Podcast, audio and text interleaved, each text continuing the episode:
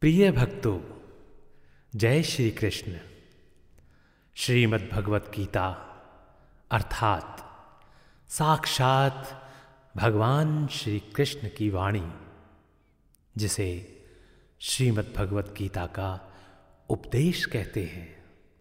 भक्तों, यह विषय इतना प्रिय है कि इस पर असंख्य बुद्धिजीवियों ने कार्य किया है। प्रिय भक्तों आज मैं गीता सार की एक अलग व्याख्या के साथ आप सभी को श्रीमद् भगवत गीता सार के अठारह अध्यायों की यात्रा पर लेकर चलता हूँ। प्रिय भक्तों, जय श्री कृष्ण भक्तों, श्रीमद् भगवत गीता सार की यात्रा का यह अगला पड़ाव है अठारवा अध्याय।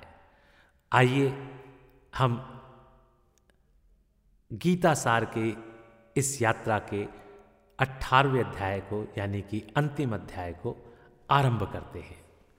अर्जुन ने पूछा, हे मधुसूदन, सन्यास और त्याग के तत्व पृथक पृथक जानने की इच्छा करता हूँ। श्री भगवान ने कहा, कामना वाले कर्मों के त्याग को ज्ञानी लोग सन्यास कहते हैं और विवेकी पुरुष फलों के त्याग को त्याग कहते हैं। कोई पंडित यज्ञ, दान और तप आदि कर्मों के न छोड़ने को त्याग बताते हैं। हे भारत, त्याग के विषय में हमारा निश्चय जो है, वह सुनो। तीन प्रकार के त्याग हैं।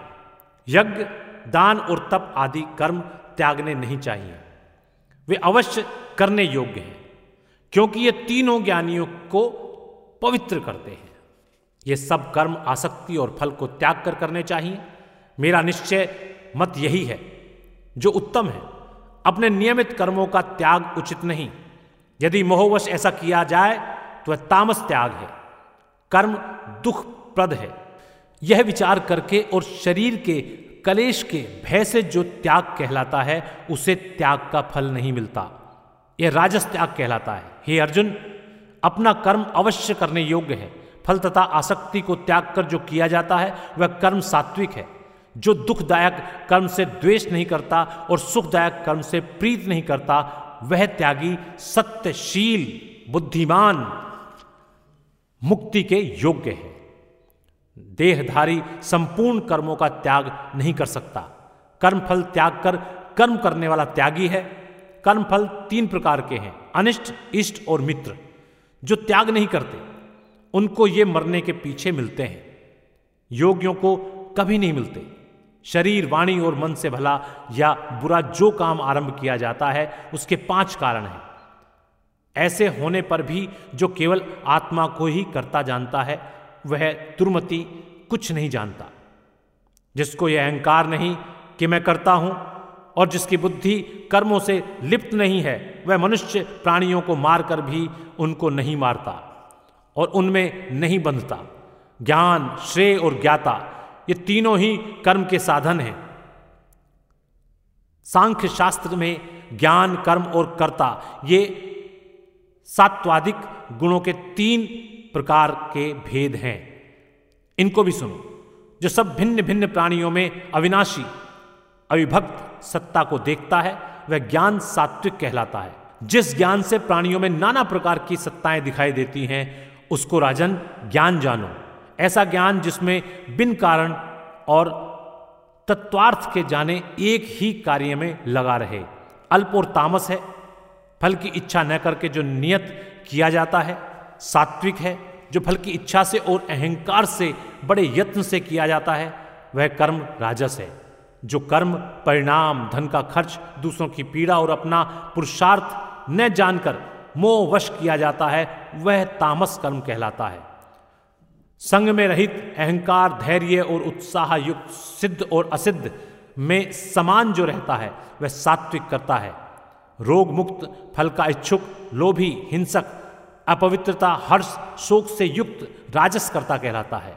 चंचल चित्त वाला, नीच, मूर्ख, दूसरों की बुराई करने वाला, आलसी, विवादी और दीर्घ सूत्री और तामस करता कहलाता है। हे धनंजय, गुणों की तरह बुद्धि और धैर्य के भी तीन भेद हैं। उनको विस्तार से कहता हूँ, सुनो। बुद्धि, प्रवृत्ति, कर्तव्य, अकर्तव्य, भय और अभय का बंधन वह मोक्ष को जानता है, वह सात्विकी है। हे पार्थ, जिसने धर्म और अधर्म, कर्तव्य और अकर्तव्य ठीक निश्चय नहीं किया होता, वह राजसी बुद्धि है। हे पार्थ, जिस अज्ञान से ढकी बुद्धि करके मनुष्य अधर्म को धर्म मानता है, वह तामसी है। हे पार्थ, एकाग्रचित होने से इधर उधर न डिगने वाले जिस धृति के द्वारा मन, प्राण और इंद्रियों की क्रिया ठीक चलती है, वह सात्विकी है। हे पार्थ, जो प्रसंग से फल की इच्छा वाला है, जो धर्म, काम तथा अर्थ को धारण करता है, उसकी धृति राजसी है। हे पार्थ, जिस धृति से मूर्खजन निद्रा, भय, शोक, विवाद और मद को नहीं त्यागते, वही तामसी वृत्ति है। हे भारत, तीन प्रकार के सुखों को सुनो, जिनके अभ्यास से चित्त रमता है। दुख का अंत हो जाता है, वही सुख सात्विक है, जो आरंभ में विष के समान और अंत में अमृत के समान होता है, जो सुख आरंभ में अमृत तुल्य और अंत में विष के सदृश विश्वों और इंद्रियों के संयोग से होता है, उसे राजस कहते हैं। जो सुख आदि और अंत दोनों में मनुष्य को मोह में फंसाता है और जो नींद आलस तथा प्रसाद से उत्पन्न होती है, वही तामस है। प्रकृति के इन तीनों गुणों से अलग कोई वस्तु आकाश पाताल देवलोक में नहीं है। हे परम तप, ब्राह्मण, क्षत्रिय, वैश्य और शूद्रों के कर्म स्वाभाविक गुणों में बटे हुए हैं। सम, दम, तप, पवित्रता, क्षमा, नम्रता, ज्ञान, अनुभव और परलोक में श्रद्धा ये ब्राह्मण के स्वाभाविक सिद्ध कर्म हैं। बहादुरी, तेजस्विता, धैर्य, चतुराई, युद्ध में स्थिरता, उदारता और प्रभुता, ये क्षत्रियों के स्वाभाविक कर्म हैं। खेती, गो, रक्षा, व्यापार, वैश्यों के स्वाभाविक कर्म हैं। तीनों वर्णों की सेवा शूद्र के स्वाभाविक कर्म हैं। जो लोग अपने अपने और प्रवृत्तियों के अनुसार कर्म करते हैं, उनको सिद्धि प्राप्त होती है। वह सुनो, जिसमें सब प्राणियों की प्रवृत्ति हुई है, जिसने सब जगत का विस्तार किया है, उस ईश्वर को अपने कर्मों के द्वारा आराधना करके मनुष्य सिद्धि को पाता है। दूसरे उत्तम धर्म से अपना धर्म ही श्रेष्ठ है, स्वाभाविक कर्म करने से पाप नहीं लगता। हे कौनते दोष युक्त भी स्वाभाविक धर्म का त्याग न करें। सर्वथा आसक्ति को छोड़ने वाला, आत्मा के जीतने वाला इच्छा रहित मनुष्य संन्यास के द्वारा सर्व कर्म निवृत्ति पाकर सिद्धि को पाता है। हे अर्जुन, इस प्रकार का पुरुष सिद्धि को पाता है। वह फिर किस तरह ब्रह्म को प्राप्त होता है, सो मुझसे सुनो। यही इस ज्ञान की परानिष्ठा है। शुद्ध बुद्धि से मुक्त होकर धृति द्वारा मन को वश में लाकर शब्दादि विषयों को छोड़कर राग द्वेष से रहित एकांत में रहने वाला मिताहारी वाणी और मन को जीतने वाला, नित्य ध्यान युक्त और वैराग्यवान। अहंकार, बल, काम, क्रोध व परिग्रह छोड़कर ममताहीन और शांत मनुष्य ब्रह्म भाव के योग्य होता है। ब्रह्म को प्राप्त हुआ पुरुष प्रसन्नचित होकर शोक व अभिलाषा को नहीं करता और जीव मात्रा में समदर्शी होकर मुझमें परम भक्ति पाता है। इस प्रकार ज्ञानी मुझमें निवास करने वाला सदैव सब कर्मों को भी करता हुआ मेरे इस अनुग्रह से अविनाशी सनातन मोक्ष पद को प्राप्त होता है। वैसा ही ठीक जानता है। तदंतर तत्व से मुझको जानकर फिर मुझमें ही प्रवेश करता है। सावधानी से अपना मन मुझमें स्थिर कर और सब कर्मों को मुझमें ही अर्पण कर बुद्धि योग के आश्रम से निरंतर अपने चित्त को मुझमें लगा दे। मेरे में चित्त लगाकर मेरी कृपा से सब दुर्गम कष्टों से तर जाओगे। यदि अहंकार से मेरी बात सुनोगे तो नष्ट हो जाओगे। यदि अहंकार का आश्रय लेकर युद्ध नहीं करूँगा, ऐसा मानते हो तो तुम्हारा निश्चय झूठा है। क्योंकि स्वभाव तुम्हें युद्ध में लगावेगा। हे कौनते, जिस कर्म को अब तू मोह से करना नहीं चाहता, वही अपने स्वाभाविक कर्म में बंधा हुआ बेबस होकर कर रहेगा। हे अर्जुन प्राणियों के हृदय में स्थिर ईश्वर उनको माया से इस प्रकार भ्रमा रहता है। मानो सब यंत्र पर चढ़े हैं। हे भारत, सब भावों से उसी की कृपा से परम शांति और मुक्ति को पाओगे। यह गूढ़ ज्ञान मैंने तुम्हें कहा है। इसे भली भांति विचार कर, जैसा चाहते हो वैसा करो। सबसे गूढ़ वचन को और सुन, क्योंकि तू मेरा परम मित्र है। इससे तेरे हित की कहूँगा। मेरे में मन लगाओ मेरे भक्त हो जाओ, यज्ञ करो और मुझे ही नमस्कार करो। इस प्रकार मुझे पाओगे, यह मैं सत्य प्रतिज्ञा करता हूँ, क्योंकि तुम मेरे मित्र हो। सब धर्मों को छोड़कर केवल मेरी शरण में आ जाओ। मैं तुम्हें सब पापों से छुड़ा दूँगा। सोच न करो, यह मेरा रहस्य। ऐसे पुरुष से जो मेरा तप न करता हो, मेरा भक्त ना हो, सेवक ना हो और मेरा निंदक ना हो, कभी ना कहना चाहिए। जो इस परम गुप्त ज्ञान को मेरे भक्तों में प्रकट करेगा, वह मेरी परम भक्ति को पाकर अंत में निश्चय ही मुझमें लीन हो जाएगा। इससे अधिक मेरे लिए प्यारा काम करने वाला मनुष्यों में दूसरा कोई नहीं होगा, और उससे बढ़कर मुझे कोई प्यारा भी नहीं होगा।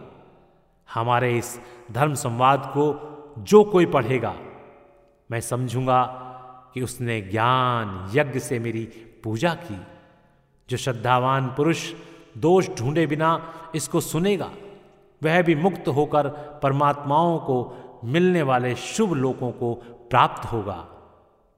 हे पार्थ, तुमने एकाग्रचित से इस मेरे कहे हुए उपदेश को सुना या नहीं? अर्जुन, तुम्हारे अज्ञान से उत्पन्न हुआ मोह नष्ट हो गया या नहीं? अर्जुन ने कहा, हे भगवान, आपकी कृपा से मेरा मोह नष्ट हो गया है और स्मृति प्राप्त हुई। निसंदेह आपकी आज्ञा में स्थित हूँ।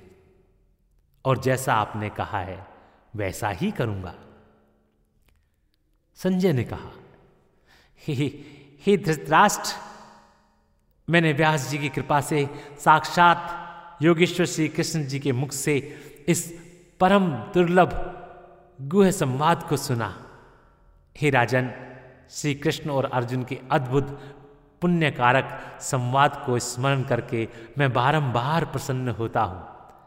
श्री कृष्ण भगवान के उस अद्भुत रूप को स्मरण करके मुझे बड़ा ही विस्मय होता है। हे राजन, मेरी ऐसी धारणा है कि जहाँ गोपेश्वर श्री कृष्ण ही हैं और जहाँ पार्थ धनुषधारी है, वही राजलक्ष्मी, विजय ऐश्वर्य और अटल नीति है। बोलिए भगवान श्री कृष्ण जी की जय। और भक्तों, इस प्रकार श्रीमद् भगवत गीता सार का यह अठारवा और अंतिम अध्याय समाप्त होता है।